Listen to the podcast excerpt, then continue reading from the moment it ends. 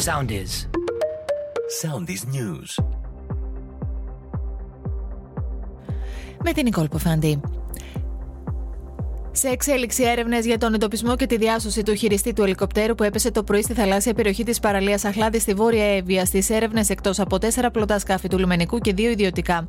Νέο 112 για τον Παλαμά παραμείνεται σε ετοιμότητα λόγω υπερχείλησης του Σοφαδίτη, αναφέρει.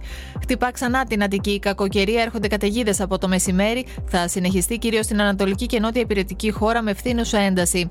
Χωρίς την παρουσία του Μπάμπη Αναγνωστόπουλου, συνεχίστηκε σήμερα μετά από πολλά εμπόδια η δίκη του σε δεύτερο βαθμό για τη δολοφονία της συζύγου του Caroline Crouch μέσα στο σπίτι του στα γλυκά νερά τον Μάιο του 2021. Καταπέλτης, ο εισαγγελέα είχε εκδικητικά κίνητρα, είπε, νόμιζε ότι θα κοροϊδεύει τους πάντες. Ζήτησε να κηρυχθεί ένοχος όπως και πρωτόδικα. Ακολουθήστε μας στο Soundees, στο Spotify, στο Apple Podcasts και στο Google Podcasts.